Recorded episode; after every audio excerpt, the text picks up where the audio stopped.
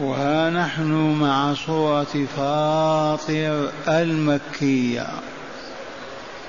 لم يقال مكية؟ لأنها نزلت بمكة والمدنية نزلت بالمدينة.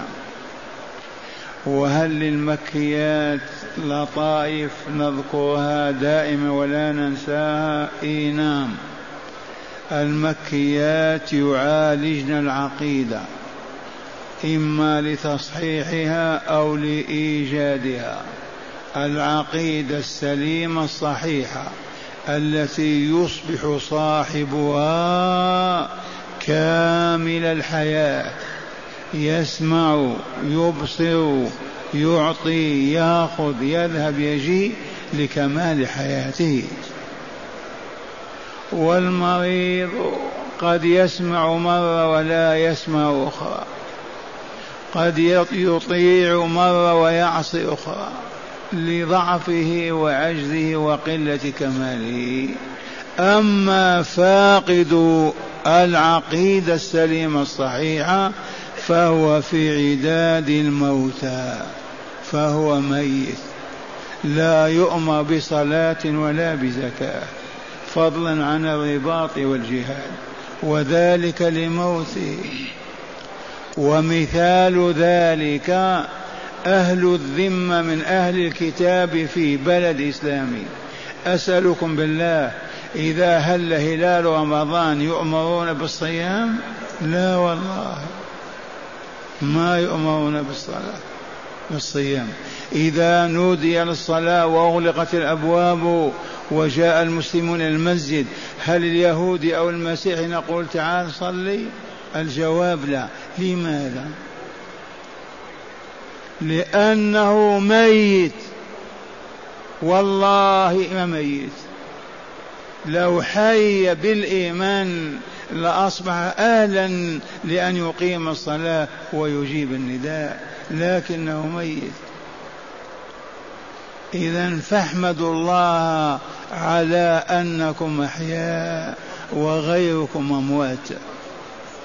الحمد لله الحمد لله وها نحن مع هذه الآيات الأربع فهيا بنا نصغي مستمعين تلاوتها مجودة مرتلة من أحد الصلحاء ثم نتدارسها. والله نسأل أن ينفعنا بما ندرس ونسمع. أعوذ بالله من الشيطان الرجيم.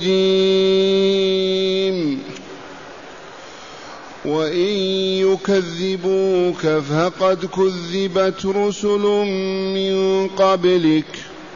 وإلى الله ترجع الأمور. يا أيها الناس إن وعد الله حق.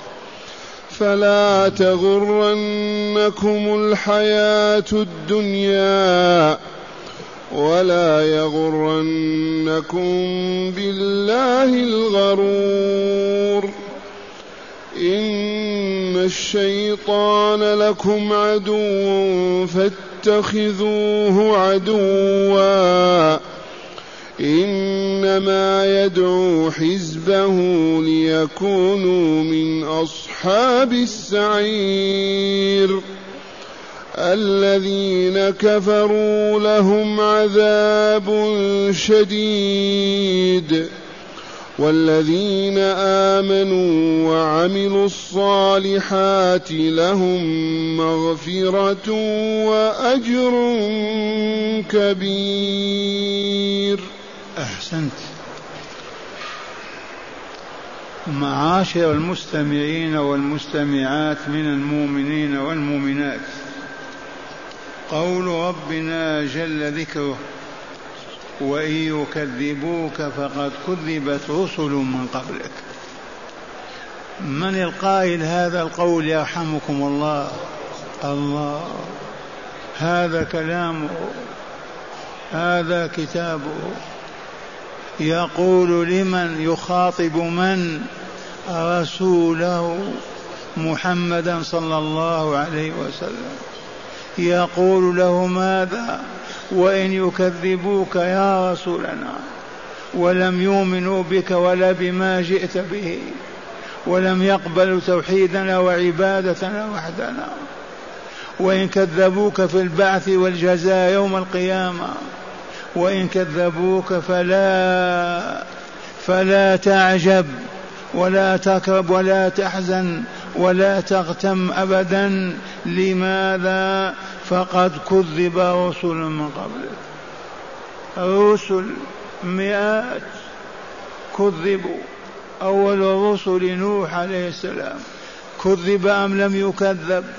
والله تسعمائة وخمسين عام. وهو ليل نهار في السر والعلن يدعو إلى الله إلى أن يعبد الله وحده وقوم يعبدون ماذا يغوث ويعوق ونصر. أصنام سموها آلهة. تسعمائة وخمسين لم يتبعه ولم يؤمن بدعوته سوى نيف وثمانين نسمة بين رجل وامرأة. ما هي سنة واحدة ولا عشر سنوات ولا مئات سنة. تسعمائة وخمسين عام وهو يدعوهم إلى الله. واقرأوا سورته في القرآن الكريم. إنا أرسلنا نوحا. يا قوم استغفروا ربكم إنه كان غفارا. يرسل السماء عليكم مدارا. يمددكم بأموال وبنين. آيات. ولكن ما استجابوا. فيا رسول الله محمد صلى الله عليه وسلم لا تكرب ولا تحزن إذا لم يستجب لك كفار قريش ومن وراءهم. فقد كذبت رسل من قبلك. إبراهيم عليه السلام تعرفون كيف واجه العمالقة؟ كيف واجههم؟ ماذا فعل؟ حكموا بإعدامه والله لأوقدوا النار وأججوها أربعين يوما وهم يعدون ليحرقوه ووالله لوضعوا في منجنيق ورموا به في ذلك الجحيم. إلا أن الله عز وجل أكرمه فلم تعد النار عليه ولم تحرق سوى الكتاب في يديه ورجليه. وما ننسى تلك اللطيفة التي عرض له بها جبريل وهو في طريقه إلى النار.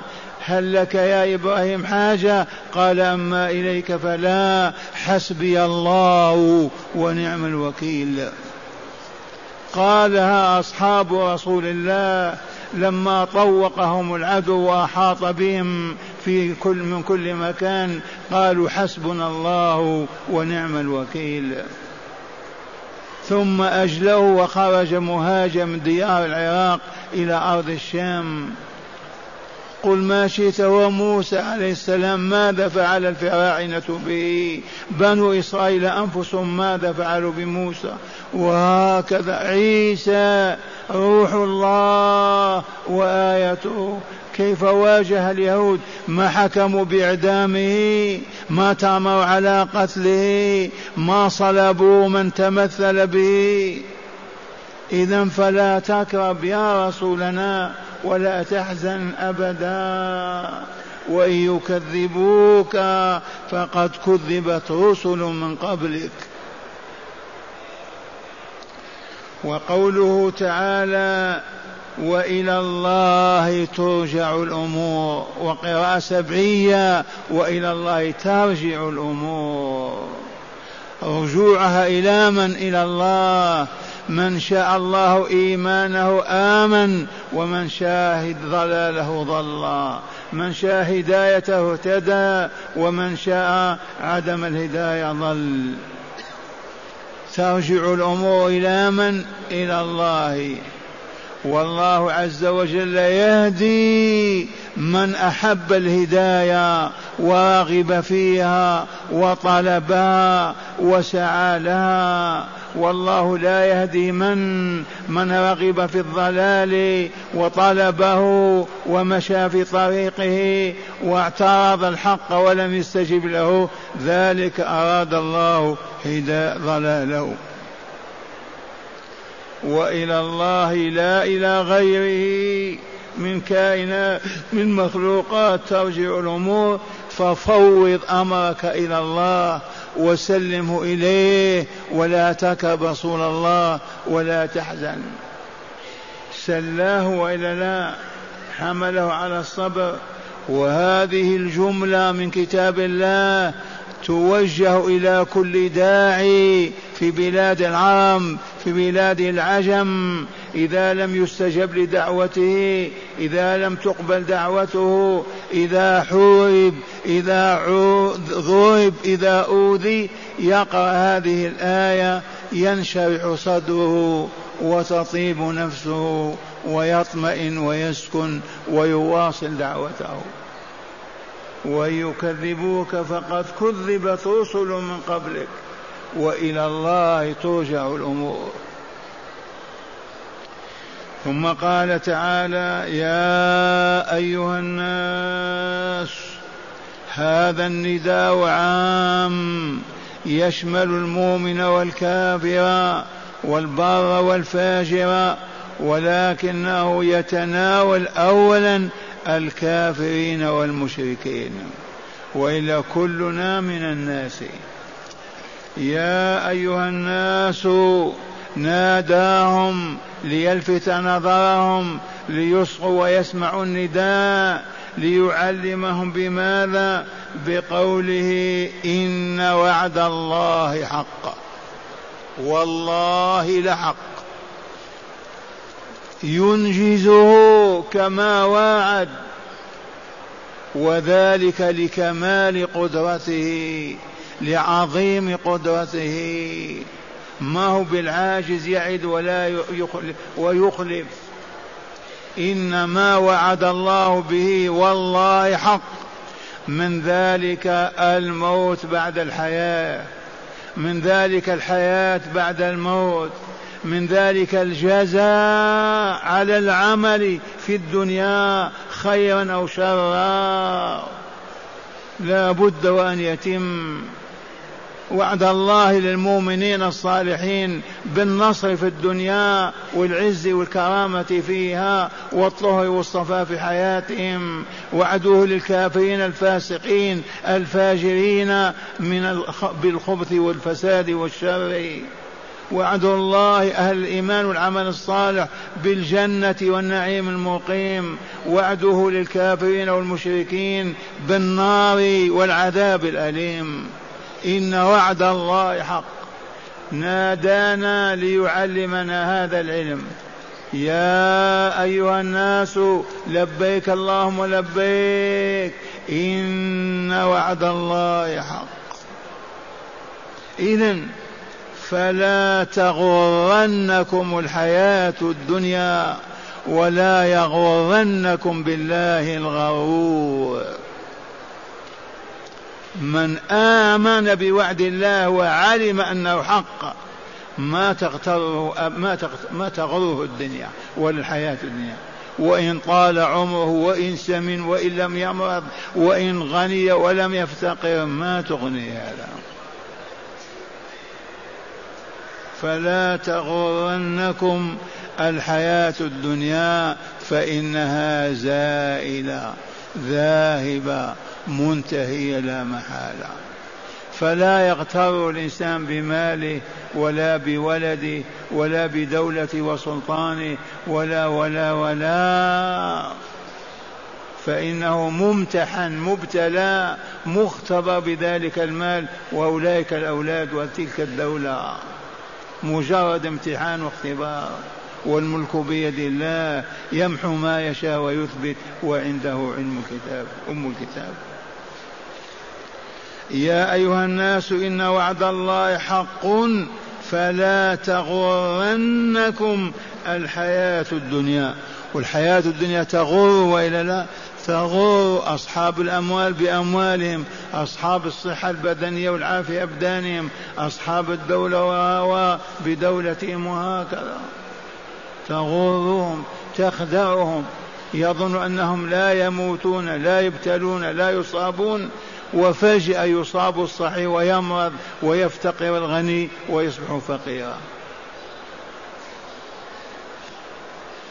فلا تغرنكم الحياة الدنيا ولا يغرنكم بالله الغرور. الغرور هذا إبليس عليه لعائن الله. كثير الغرور. فعول كأكول كثير الأكل. شروب كثير شرب الشرب. هذا الغرور هو عدونا إبليس عليه السلام. وهو يغر وإلا والله يغر و... أه؟ ماذا قلت أنا أعوذ بالله أستغفر الله وأتوب إليه. أستغفر الله وأتوب. قلت عليه السلام بل عليه لعائن الرحمن لعنة الله عليه. الغرور هنا إبليس عليه لعائن الله. يا أيها المؤمنون يا أيها الصالحون لا يغرنكم لا تغرنكم الحياة الدنيا ولا يغرنكم بالله الغرور. إذا فالغرور من الدنيا ومن الشيطان ونحن بينهما ولا ينجو إلا من نجاه الله. الدنيا تزخرف الطعام والشراب والنكاح واللباس والمراكب والصحة والعافية و والشيطان يزين ويحسن الزنا والربا والفجور والخيانة والخداع والغش كل ذلك يزينه ويغرر به. والله ما ينجو إلا من نجاه الله. فلهذا يجب علينا أن نفزع إلى الله دائما وأبدا. نلوذ بجنابه. لا ننسى ذكره أبدا ولا ننسى وعده أبدا ولا ننسى ما وصانا به وحذرنا منه لأنه لا, لا ولي لنا إلا الله. وإلا نحن بين فتنتين الدنيا من جهة وهي تغر والشيطان من جهة ثانية وهو يزين ويحسن الباطل وما إلى ذلك. ولهذا ما ينجو إلا من نجاه الله. فهيا بنا نقرع باب الله. يا ربنا نجنا. يا ربنا نجنا. يا ربنا احفظنا. يا ربنا اعصمنا. يا ربنا كلنا. يا ربنا أعيذنا من الشر وكله والدنيا وما فيها والشيطان وإضلاله. لا بد من الفزع إلى الله عز وجل. لأننا بين فتنتين. ثم قال تعالى إن الشيطان لكم عدو. هذا خبر. يخبرنا تعالى بأن الشيطان عدو لنا. وإن كنا لا ندري ولا نعرف هل هو صديق أو عدو فقد أخبرنا الله تعالى بأنه عدونا. وعدوك من الناس من فضلك يحب لك الخير يرغب في إسعادك وكمالك لا والله. يحب لك السعادة لا والله. عدوك ما يريد إلا إهانتك وإذلالك وعجزك وامتحانك وهكذا. فالشيطان عدو يخبر تعالى بعدو بعداوته. يجب أن نعرف هذه العدوة هذه العداوة فلا نستجيب له أبدا. الآن كنت في المنزل. وأشرب شاي مع حبيبات صغيرة. أقول أتعوم أتقوى بها على الدرس لأني ضعيف. إذا فشربت الكاس الأول والثاني والثالث. وطالعت الدرس واصلت الدراسة والعمل. وغرني بالرابع فلما تنبهت له والله ما كملته رددته عرفت أنها منه. انتبهتم من العدو وإلا لا. يزين لك الطعام حتى تأكل حتى تمتلئ وتعجز. يزين لك الشراب حتى يمتلئ بطنك. يزين لك اللباس حتى كذا وكذا. ذي مهمته. قد يزين لك حتى سياق السيارة وتفرح بها حتى تقع في فتنة. المهم نحذر هذا العدو الذي يعيش بيننا. فلا نستجيب له ابدا وإلا والله لنهلك. واسمع ما يقول الرب تعالى إن الشيطان لكم عدو فاتخذوا ماذا؟ فاتخذوه اجعلوه عدوا. ما تجعلوه صديقا وحبيبا ووليا لكم. والله ما يأمرنا إلا بالشر. والله ما ينهانا إلا عن الخير. ذي مهمة العدو هذه حقيقته. عدوك يحب لك الخير. والله ما يحب لك الخير عدوك يحب لك الشر. يريد أن تمرض أن تعمى أن تعجز أن تكون كذا وكذا. آه لو عرفت البشرية هذا لو عرف المؤمنون هذا لو عرف أهل القرآن هذا ما استجابوا للشيطان ولا مشوا وراءه ولا حققوا مطلبا مطالبه أبدا. حتى التدخين الذي يزينه ويحسنه ويجعله في جيبه ويتكبر به والله له الذي حسنه وزينه. التدخين فيه مادة غذائية مادة صحية مادة كرامية إيمانية صالحة. ماذا فيه؟ إلا الرائحة الكريهة والأذى للملائكة حولك والأذى لبدنك والتبذير لمالك وما إلى ذلك. لما يزينه الشيطان؟ حتى للنساء زينه. تباتم. يبدأ بالأولاد يحسن لهم. لأن هذه مهمته. يريد إغواءنا وإفسادنا. وأن يلقينا في العفونات والأخبات. إن الشيطان لكم عدو فاتخذوه عدوا. لو نقول لا ما نتخذ عدوا هو ولينا. خرجنا من الإسلام. كفرنا بالله ما أصبحنا بالمؤمنين ولا المسلمين. فلهذا إذا عرفت أية قضية أنها من تزيينه ودعوته إليك ارفضها وآمن بالله واكفر بالشيطان.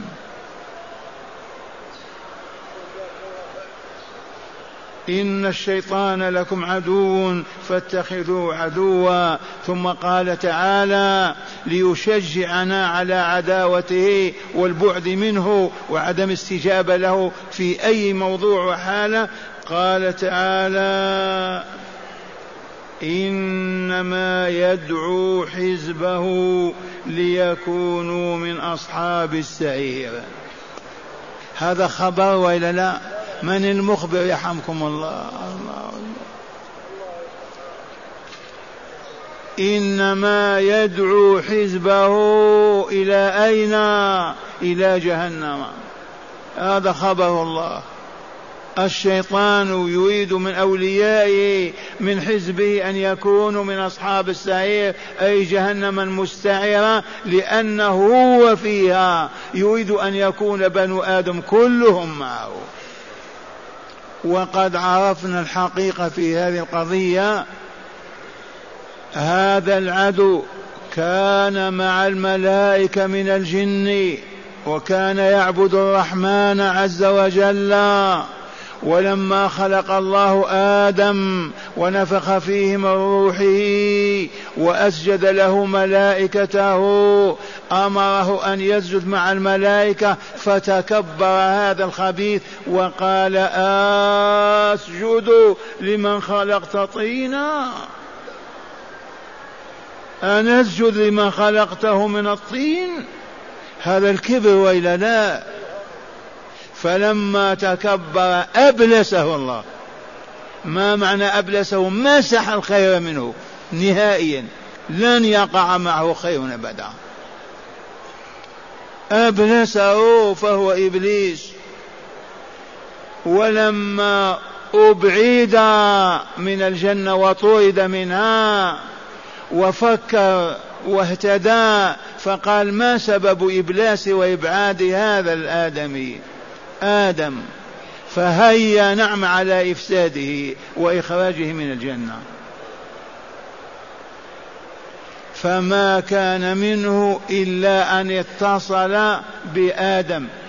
ما دخل الجنة مطرود منها ما دخل في أفعى كما يقول بعض الكتب الغافلون. إبليس يتصل بروح آدم كما هو الآن يتصل بنا بدون ما نلمس ولا نرى.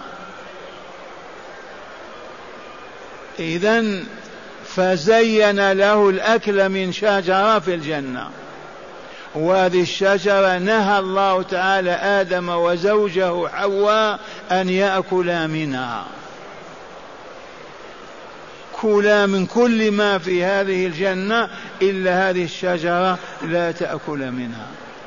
فجاء العدو واتصل بآدم بهذا الاتصال الهوائي وزين له الأكل من الشجرة وقال هذه الشجرة لو تأكل منها لا تموت أبدا. هذه شجرة الخلد.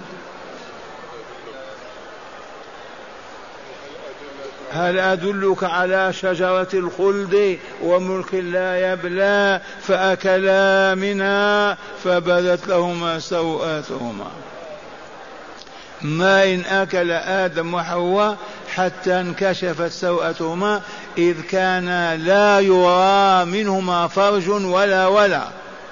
سبحان الله. مثال ذلك الآن الملائكة نشاهد أحدا؟ موجودين والله. حلقة بالحلقة نشاهد كذلك قبل أن يعصي الله ما كان يرى منه شيء. ما إن أكل من شراء بدت لهما سوءتهما ونظر إلى فرجه ونظرت إلى فرجها فأخذا يلصقان أوراق الشجر ويسترانها. ومن ثم ما أصبح أهلا للجنة فأهبطهما إلى الدنيا. وهبط العدو معهما. يريد من أولاد آدم أن يدخلوا النار كلهم. وواجه الله بقوله فبعزتك يا ربي لأغوينهم أجمعين. إلا عبادك منهم المخلصين اللهم اجعلنا منهم. إذا عرفتم من الشيطان لكم عدوا فاتخذوه عدوا. لماذا؟ إنما يدعو حزبه ليكونوا من أصحاب السعير. السعير النار المستعرة الملتهبة في جهنم. ثم قال تعالى فذلك لما تقدم. فذلكة ما تقدم.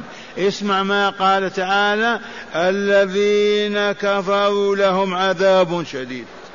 والذين آمنوا وعملوا الصالحات لهم مغفرة لذنوبهم وأجر كبير. الجنة دار السلام. سبحان الله. الذين كفروا بالله ولقائه بالله ورسوله بالله وشرعه فما آمنوا ولا عبدوا الله لهم عذاب شديد ألا وهو في دار البوار جهنم والعياذ بالله تعالى. ما إن يموت أحدهم حتى يدخلها. والذين آمنوا بالله ولقائه آمنوا بالله ورسوله وعملوا الصالحات ففعلوا ما أمر الله بفعله وتجنبوا ما أمر الله بتركه هؤلاء لهم مغفرة أولا لذنوبهم. ما يبقى ذنب عندك أبدا والجنة بعد ذلك. اللهم اجعلنا منهم واحشنا في زمرتهم وحقق لنا ولايتك بك يا رب العالمين. مع هداية الآيات. بسم الله والحمد لله. من هداية هذه الآيات أولا تسلية الرسول صلى الله عليه وسلم ويدخل فيها كل دعاة الحق إذا كذبوا وأوذوا فعليهم أن يصبروا. كما بينتها لكم من هداية الآية الأولى أن الله أنزل هذا ليسلي الرسول ويحمله على الصبر والثبات حتى يواصل دعوته. وقد فعل وانتصر. وهي صالحة لكل مؤمن حتى في بيته. يدعو زوجته وأولاده عليه أن يصبر ولا ينزعج ولا ولا. فقد أوذي الرسل ودعوا ولم يستجب لهم. فاصبر أيضا حتى تنتصر. نعم. ثانيا تقرير البعث والجزاء. المتضمن له وعد الله الحق. إن وعد الله حق بماذا بالموت بعد الحياة ثم بالجزاء إما بالنعيم المقيم لأهل الإيمان والعمل الصالح وإما بالعذاب الأليم في جهنم. تقرير البعث والجزاء وإلا لا؟